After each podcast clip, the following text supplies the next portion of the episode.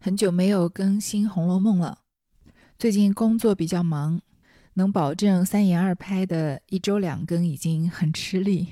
《红楼梦》这里的更新频率啊，实在是没办法兼顾。等到我七月份的时候，工作告一个段落呢，尽量保证《红楼梦》能一周一更。因为《红楼梦》的存货比较多，家里有粮，心里就比较不慌。最近也没什么人催我更《红楼梦》了。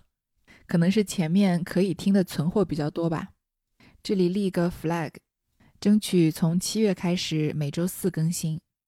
好，今天我们来读第八十六回：寿司会老官翻案读，记闲情淑女解情书。这个情书的情啊，是弹琴的琴，不是那个谈情说爱的情啊。上一回啊，我们说到薛蟠好像又惹出了什么人命官司。现在被羁押在大牢里，官府的官差呢就到薛家来，夏金桂啊在里面只顾着哭闹，薛姨妈呢在外面手足无措。薛宝钗虽然有办法有主意，但毕竟是个闺阁的女孩，不能直接出去跟官差商讨或理论。这事情啊由他的表哥薛科在外面经手处理。记这个八十四回啊，高鹗把一个人设写崩了。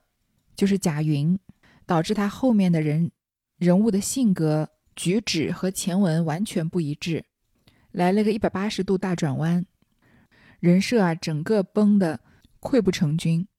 这八十六回呢，人设又崩了一个，就是我们刚刚说的这个薛宝钗的堂兄薛科。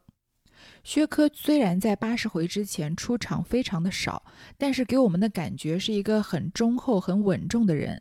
我们只知道他父亲去世，母亲又患了痰症。那他作为长子，是他带着妹妹薛宝琴进京来投奔薛姨妈的。他呢秉性忠厚，又尽力的帮薛姨妈料理各项事务，所以后来由贾母说媒啊，定下了邢夫人的侄女邢岫烟。那。薛科和邢岫烟的婚姻啊，在我们心中还是非常的般配的。邢岫烟虽然生活困苦，但是是一个难得的知书达理又懂人情世故的这么闺阁女孩子。而薛科呢，在大家眼中又是一个稳重老实的，算是个良配吧。所以他们俩的婚事如果能成，也算是一个比较好的结局。这第八十六回啊，高鹗把薛科写成了一个为了救自己的堂兄。罔顾人伦、颠倒黑白的人，我们可以说薛科做这样的选择，是因为他世家子弟身份的限制，他还要倚仗薛家，所以薛家唯一的长子薛蟠倒了，那他呢，终身也没有依靠。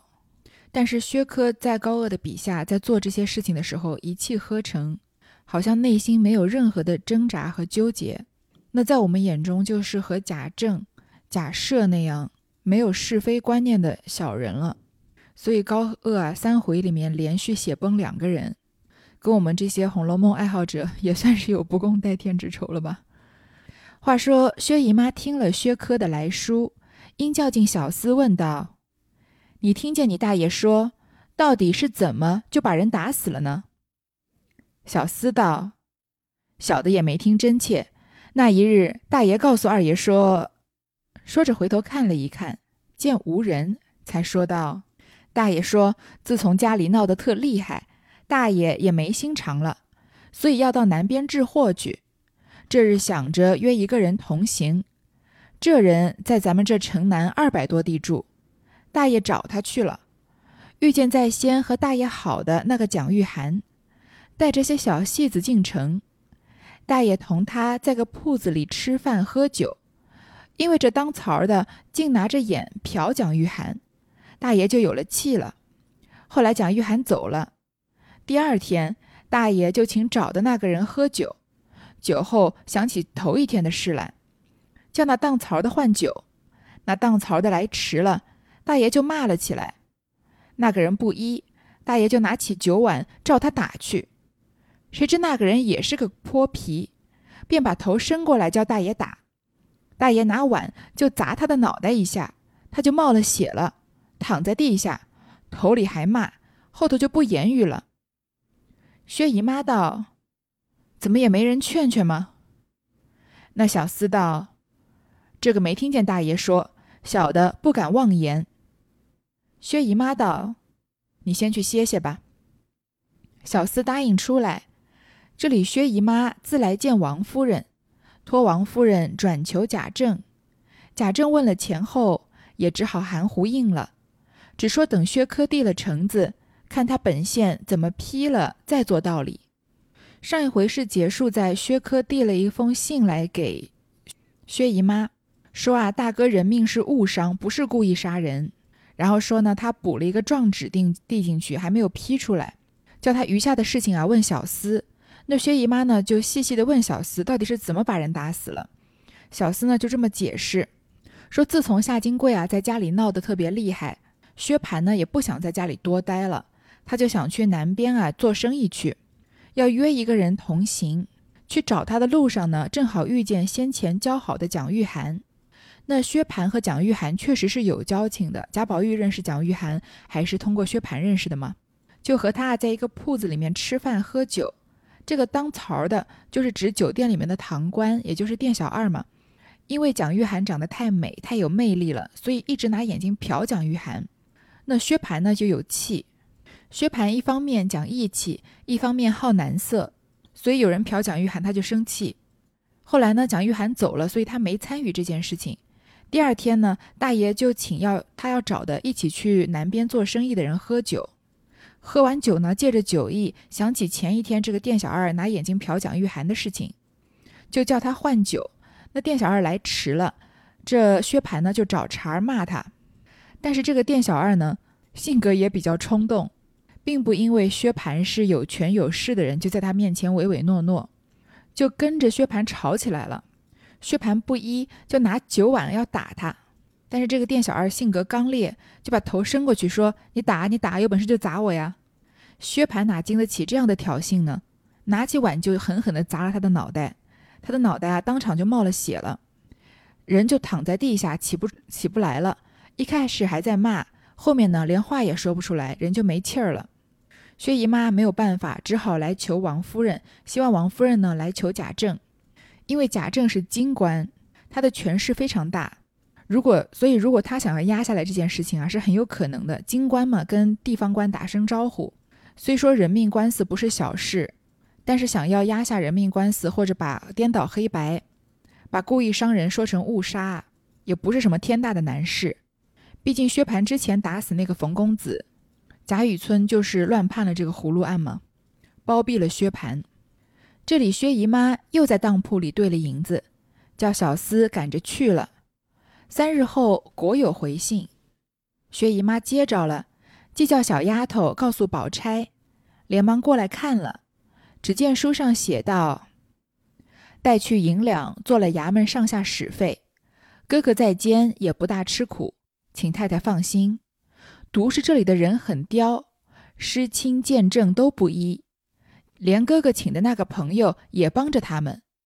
我与李祥两个巨系生地生人，幸找着一个好先生，请他银子，才讨个主意，说是须得拉扯着同哥哥喝酒的无良，弄人保出他来，许他银两，叫他思路。他若不依，便说是。便说张三是他打死，明推在异乡人身上，他吃不住就好办了。我依照他，果然无良出来。现在买师主，现在买主师亲见证，又做了一张橙子，前日递的，今日批来，请看橙底便知。这薛科呢，就在信中细细的说事情的来龙去脉，还有他的进展。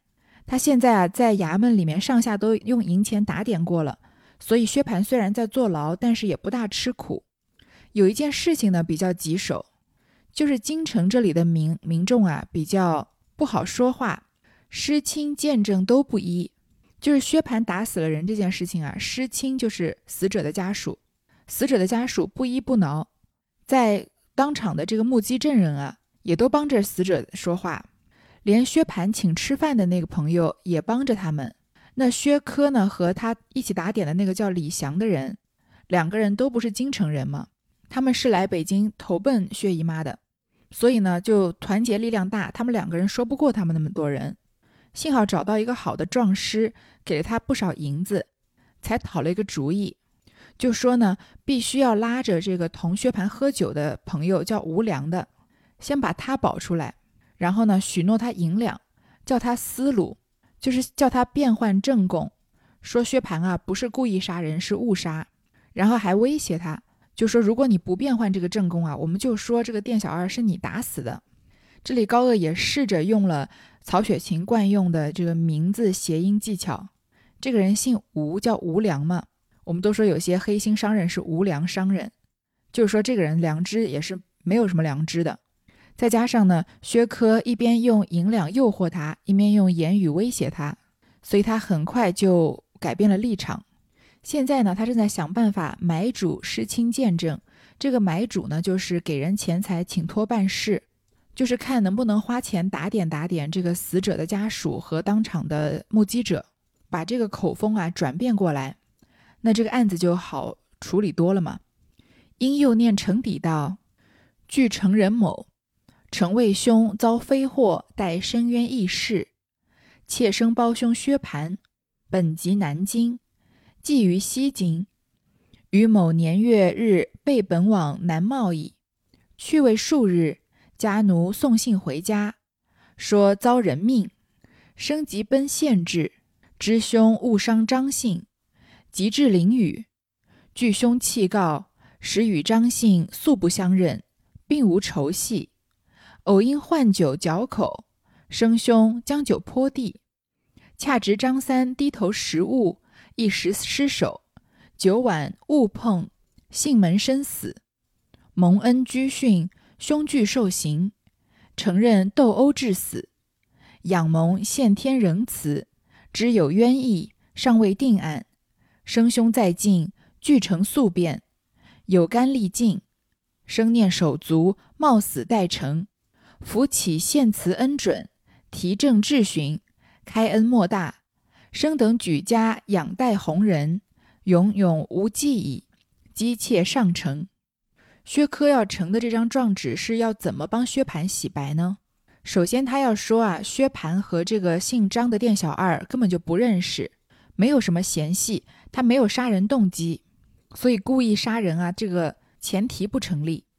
第二呢，是因为这薛蟠叫小二换酒，这小二换的慢了嘛，发生了口角，这薛蟠生气就狠狠地抓起酒碗，把里面的酒啊洒在地上。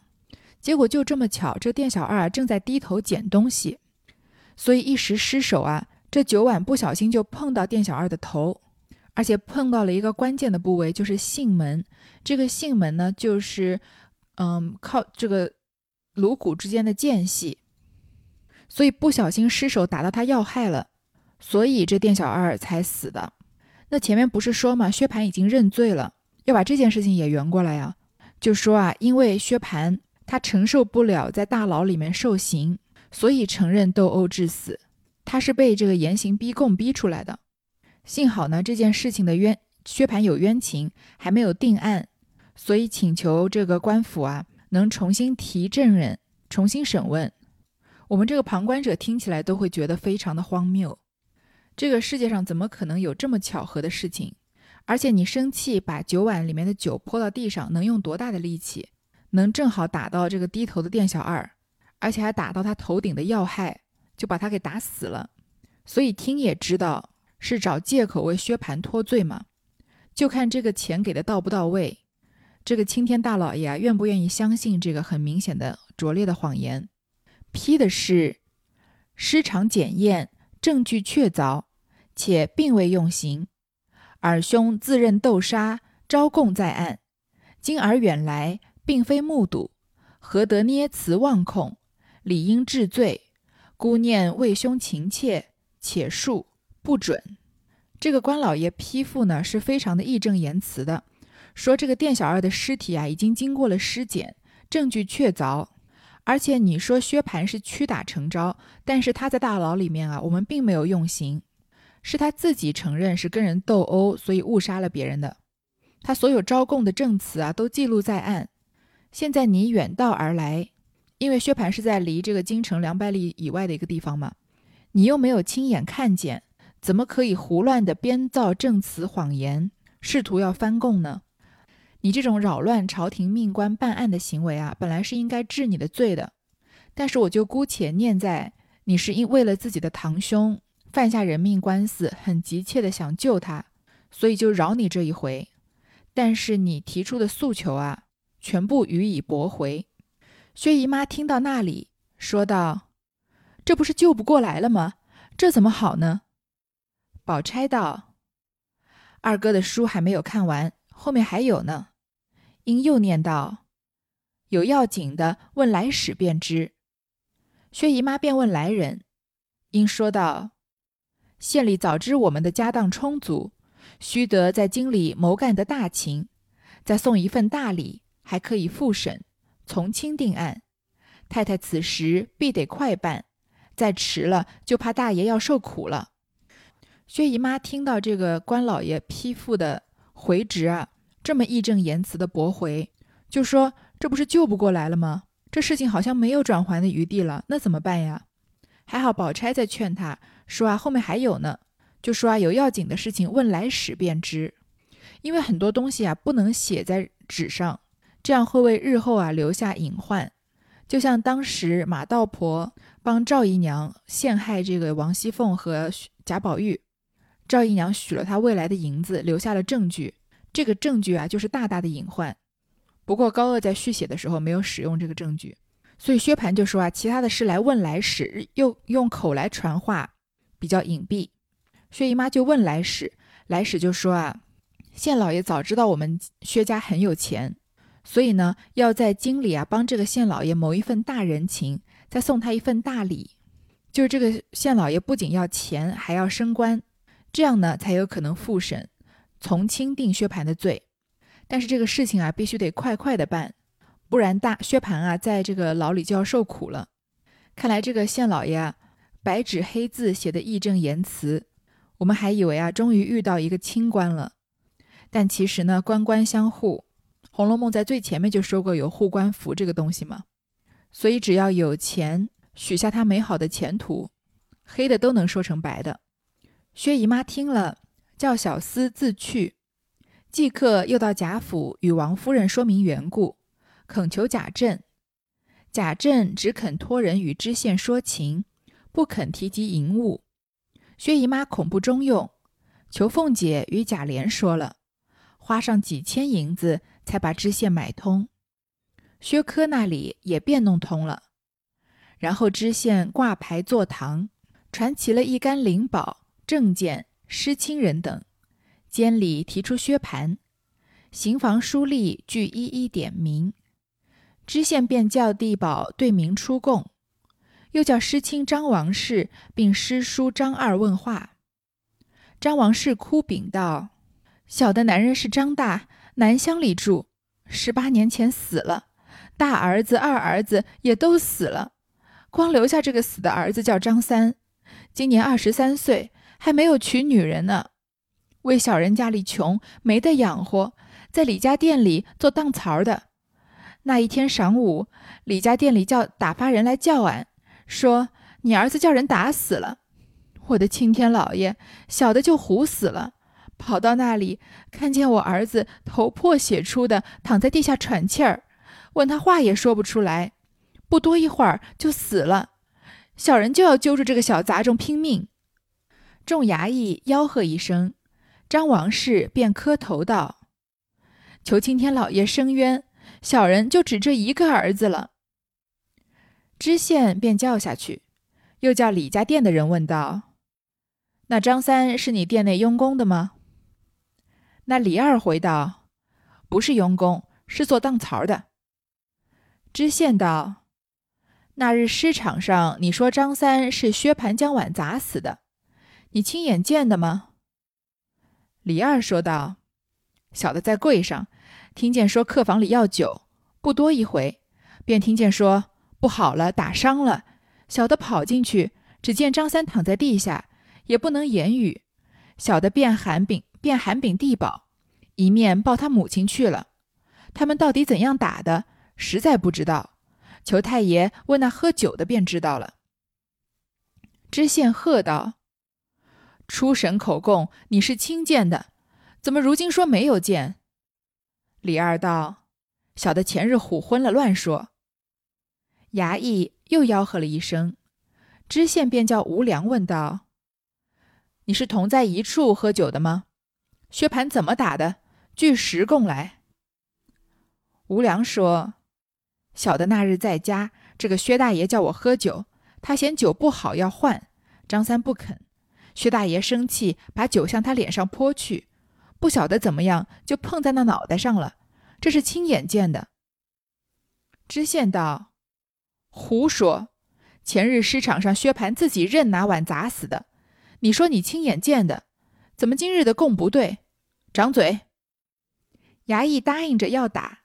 薛无良求着说：“薛蟠实没有与张三打架，酒碗失手碰在脑袋上的。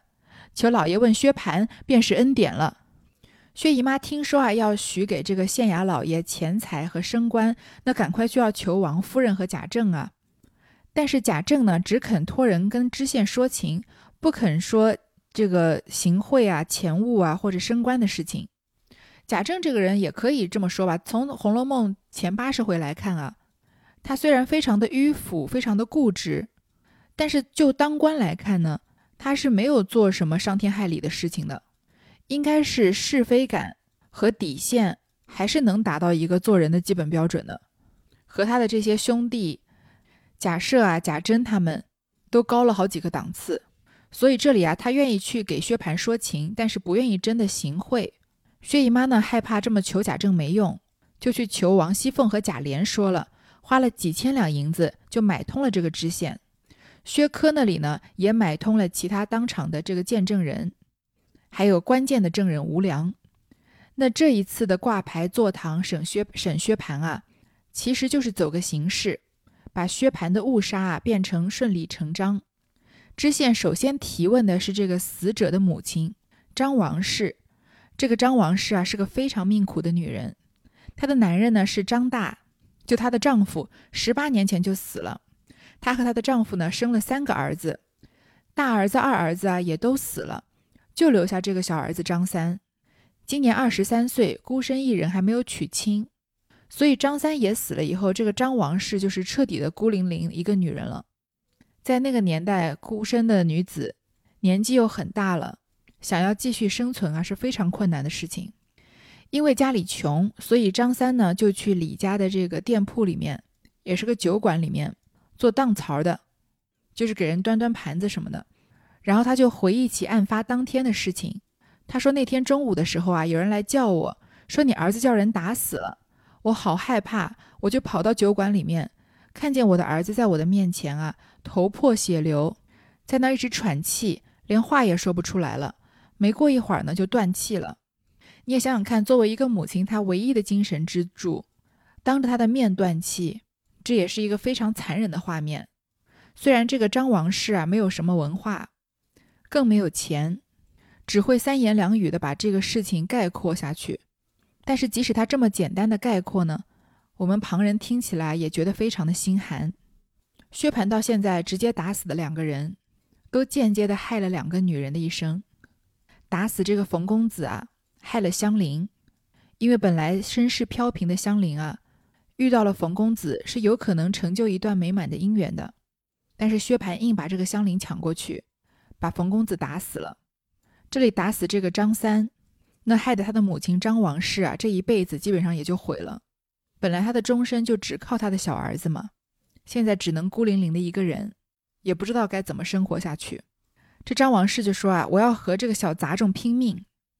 作为一个母亲来说，她失去了自己的儿子，那也她也管不了对方是什么权势滔天的贵人了。反正我就烂命一条嘛，你杀了我儿子，那我就跟你拼命，一命还一命，大不了我们两条命抵你一条。众衙役呢就吆喝一声，公堂之上也不可能让他真的拼命嘛。张王氏就磕头求老爷给他们伸冤。知县呢就来叫证人，本来当场是有证人的，就是李家店的人，问这个老板说：“张三是不是你店里的佣工？”这老板说：“啊，也不算是什么正式工，就是来端端盘子做小二的。”这知县说：“上次啊，你说张三是是被薛蟠用碗砸死的，你是不是亲眼见到的？”这个李二这个时候就翻供了，他就说他没有亲眼见到，因为他不在场，他在柜上。他隐约听到客房里有人要酒。过一会儿呢，又有人来传话，说不好了，是打伤了。然后跑进去的时候呢，张三已经躺在地下了，不能说话。我就一边叫人去禀地保，就去报官，一面呢就报他母亲去了。但是当时这个事情怎么发生的，我不知道。说裘太爷问那个和薛蟠一起喝酒的就知道了。知县就装模作样的作样的问他说：“初审时的口供，你曾经说过你是亲眼见到薛蟠用碗把这个张三打死的，你现在怎么又说你没有亲眼见到呢？”这李二就说：“啊，是我之前吓昏了，我乱说的。”简直不禁让人问一句：说这也行？翻供还翻这么草草率吗？就说：“哎呀，我被吓死了，所以我就信口胡说的，说我亲眼看到，其实我没看到。其实就是因为李二已经被薛科买通了嘛。于是呢，又传了这个吴良。吴良呢是本来薛蟠要约他一起去南边做生意的人，他刚刚开始的口供也是帮着张三说话的，就问吴良薛蟠是怎么打的。这吴良这时候也被买通了嘛，他就彻底的翻供，说我们去喝酒的时候啊，薛大爷嫌酒不好要换，那个张三不肯。”所以薛大爷呢，用酒朝他脸上泼的，但是不知道怎么样，这角度没拿捏好，就泼到他头上了。不是泼到头上，这个碗撞到他头上了，所以是个意外。这个知县又装模作样的问说：“前日啊，在尸体还在现场的时候，你当场说你看见薛蟠拿碗把这个小二砸死的，薛蟠自己也认了，怎么今天你又翻供了呢？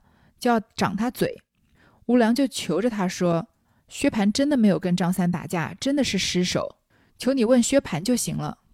知县叫提薛蟠，问道：“你与张三到底有什么仇隙？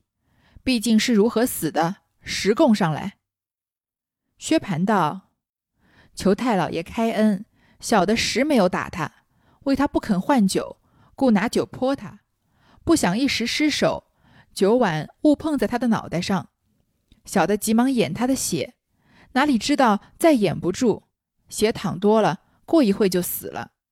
前日尸场上怕太太老爷要打，所以说是拿碗砸他的，只求太爷开恩。知县便喝道：“好个糊涂东西！本县问你怎么砸他的，你便供说恼他不换酒才砸的，今日又供是失手碰的。”知县假作生事。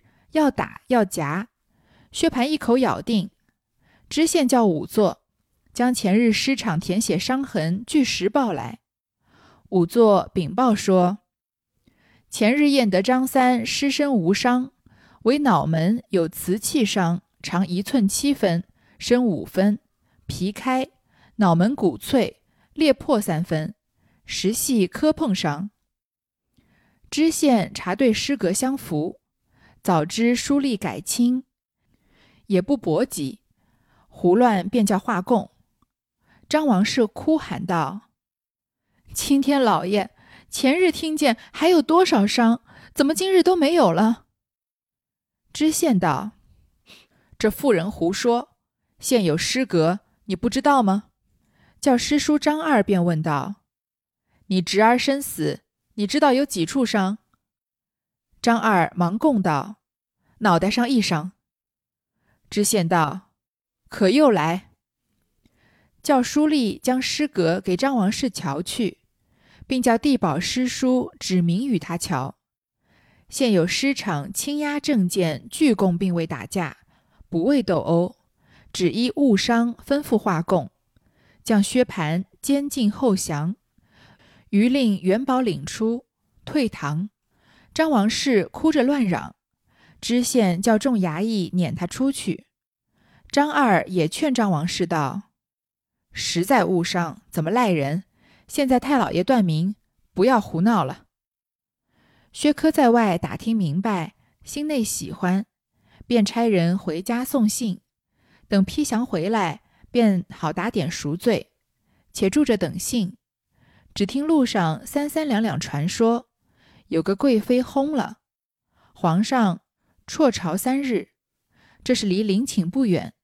知县办差便到，一时料着不得闲，住在这里无益，不如到间告诉哥哥，安心等着我回家去，过几日再来。薛蟠也怕母亲痛苦，代信说：“我无事，必须衙门再使费几次，便可回家了。只是不要可惜银钱。”这下知县要提审薛蟠，那薛蟠的口供一定是跟这些翻供的人一致的吗？知县问他说：“你和这个张三到底有什么仇恨？你告诉我他到底是怎么死的？”那薛蟠也说他是拿酒泼他，但是一不小心啊，酒碗碰在他脑袋上死的。我当时啊，急忙用手去盖他脑袋上的血，但是呢，一直盖不住，血啊越流越多，过一会儿他就死了。当天在尸场上呢，我是因为怕太老爷要打我，所以我说我拿碗砸他的。知县就说啊，当天你当场的口供是说他不换酒，所以你用酒碗砸他的，现在你又说是泼酒不小心碰的，于是呢，知县啊就假作声势，威胁恐吓薛蟠。说要打他，要用夹板夹他的手，薛蟠就一口咬定。知县呢就叫仵作把验伤报告据实呈报。仵作啊就是旧时在官府中负责检验命案死尸的人，也就是验尸官，现在叫做法医。这仵作就禀报啊，说张三身上没有伤，只有脑门上有瓷器伤，确实是磕碰造成的。那如果打架斗殴，不可能只有头顶那一一处伤。一定会有什么拉扯啊、击打的伤痕，但是仵作说啊，张三只有头顶有磕碰伤，所以呢就能符合薛蟠说的失手用酒碗砸死的这个口供。知县就查对他的口供啊和尸格相符，这尸格呢就是验尸单的意思，他就知道啊这个书吏也把验尸单都改了，也不盘问，胡乱呢就要画供结案。那张三的母亲怎么肯依呢？说青天大老爷。前日你还说他的身体上，就是我儿子死的时时候，尸体上啊有很多处伤，怎么今日什么都没有了，只有头顶有一处磕碰伤呢？知县就说啊，你居然敢污蔑朝廷命官吗？验尸单就在这里，你自己看，不就是只有这一处伤吗？而且张三的叔叔张二，也就是这个妇人的丈夫的弟弟，他也被买通了。这个知县问他说：“你侄儿身上有几处伤啊？”这个张二就说啊，只有脑袋上有一处。这知县呢，就又让人用验尸单给这个张王世瞧，所有的证据都指控啊，现场并没有发生斗殴，就靠误伤啊把这个事情结案了。因为薛科已经买通了除了死者母亲其他所有的人嘛，所以在场的不管是坐在上面审案的，跪在下面提供口供的，上来呈现这个验尸单据的。所有人啊都收了银两，这个事实呢就要被永远的掩盖了。真正想追踪事实真相的只有死者的母亲一人而已，连他这个儿子的亲叔叔都已经被买通了。这也是穷人的无奈吧。虽然我们都说人要有良知、有底线，但是在那个年代的人啊，穷到一定程度，如果良知和底线可以换口饭吃，那么他们会毫不犹豫地拿出来换饭吃的。毕竟张三已经死了，人死不能复生。那薛蟠进不进大牢，对他们死者家属来说啊，也就是心灵上得不得到安慰而已。而张三死了，家里面失去了一个财物的来源。那么如果他们能因此得到一笔钱，下半辈子啊可以无忧无虑的生活，那比看到杀人凶手进入大牢对他们来说啊要有利得多。所以这里面啊，唯一想让薛蟠血债血偿的呀。只有心疼自己儿子的一个母亲而已，但是他一介妇孺，在那个年代，官官勾结，人人都见钱眼开，又怎么可能有人为一个一穷二白的母亲主持公道呢？所以这件事情啊，就这么结案了。这母亲啊，再怎么哭着乱嚷都没有用了，知县啊就叫众人把他撵出去。薛科在外面听到里面审案的情况啊，非常的开心。因为通过他这个东奔西走，这次把薛蟠给救出来了嘛，所以就差人啊回去给薛姨妈送信，等详细的官文批复下来呢，他也好打点剩下来的事务，所以就先在那里住着。这时在路上三三两两听说啊，有个贵妃薨了，薨了就是死了。皇上因为这个贵妃死了，所以辍朝三日，三天都没有上朝。那我们在《红楼梦》里面知道的贵妃就只有一个人，就是元春啊。那这个死了的贵妃是不是元春呢？后面要说到，薛科就到监里面告诉薛蟠，叫他耐心等着，反正案子已经结了嘛。我呢就先回家去，过几日再来。薛蟠呢也担心薛姨妈为他过于的操心，所以说就说没事，你再来衙门啊，多塞几次钱，这个案子已经了结了嘛，我不用偿命了。那要关多久？还不过就是使多少钱的事嘛。就说啊，不要心疼钱，多打点几次啊，我就也能回家了。薛蟠的这第二桩命命案啊，就又被糊里糊涂的了结了。我们看高鹗写的薛蟠这第二次命案，和第四回里面对比，这个葫呃薄命女偏逢薄命郎，葫芦僧乱判葫芦案那一回啊，还是可以看到比较明显的文学造诣上的差距。曹雪芹写薛蟠的第一次命案，一下子把几个人物的性格塑造的非常的鲜明，而且引出香菱的身世，同时呢，这件事情是大大的推动了剧情的。我们从这次的第一次的命案里面看出啊，薛蟠是个好勇斗狠、不把人命当回事的人；香菱是个身世飘零、孤苦无依、身不由己的人。而且通过这件事情，他就跟着薛蟠了嘛，去做他的侍妾了。而贾雨村呢，明明承过香菱的亲生父亲这个甄士隐的情，而且他也认出了香菱，但是为了自己的仕途啊，还是把这个案子草草的了结了，展现了他的虚伪和自私。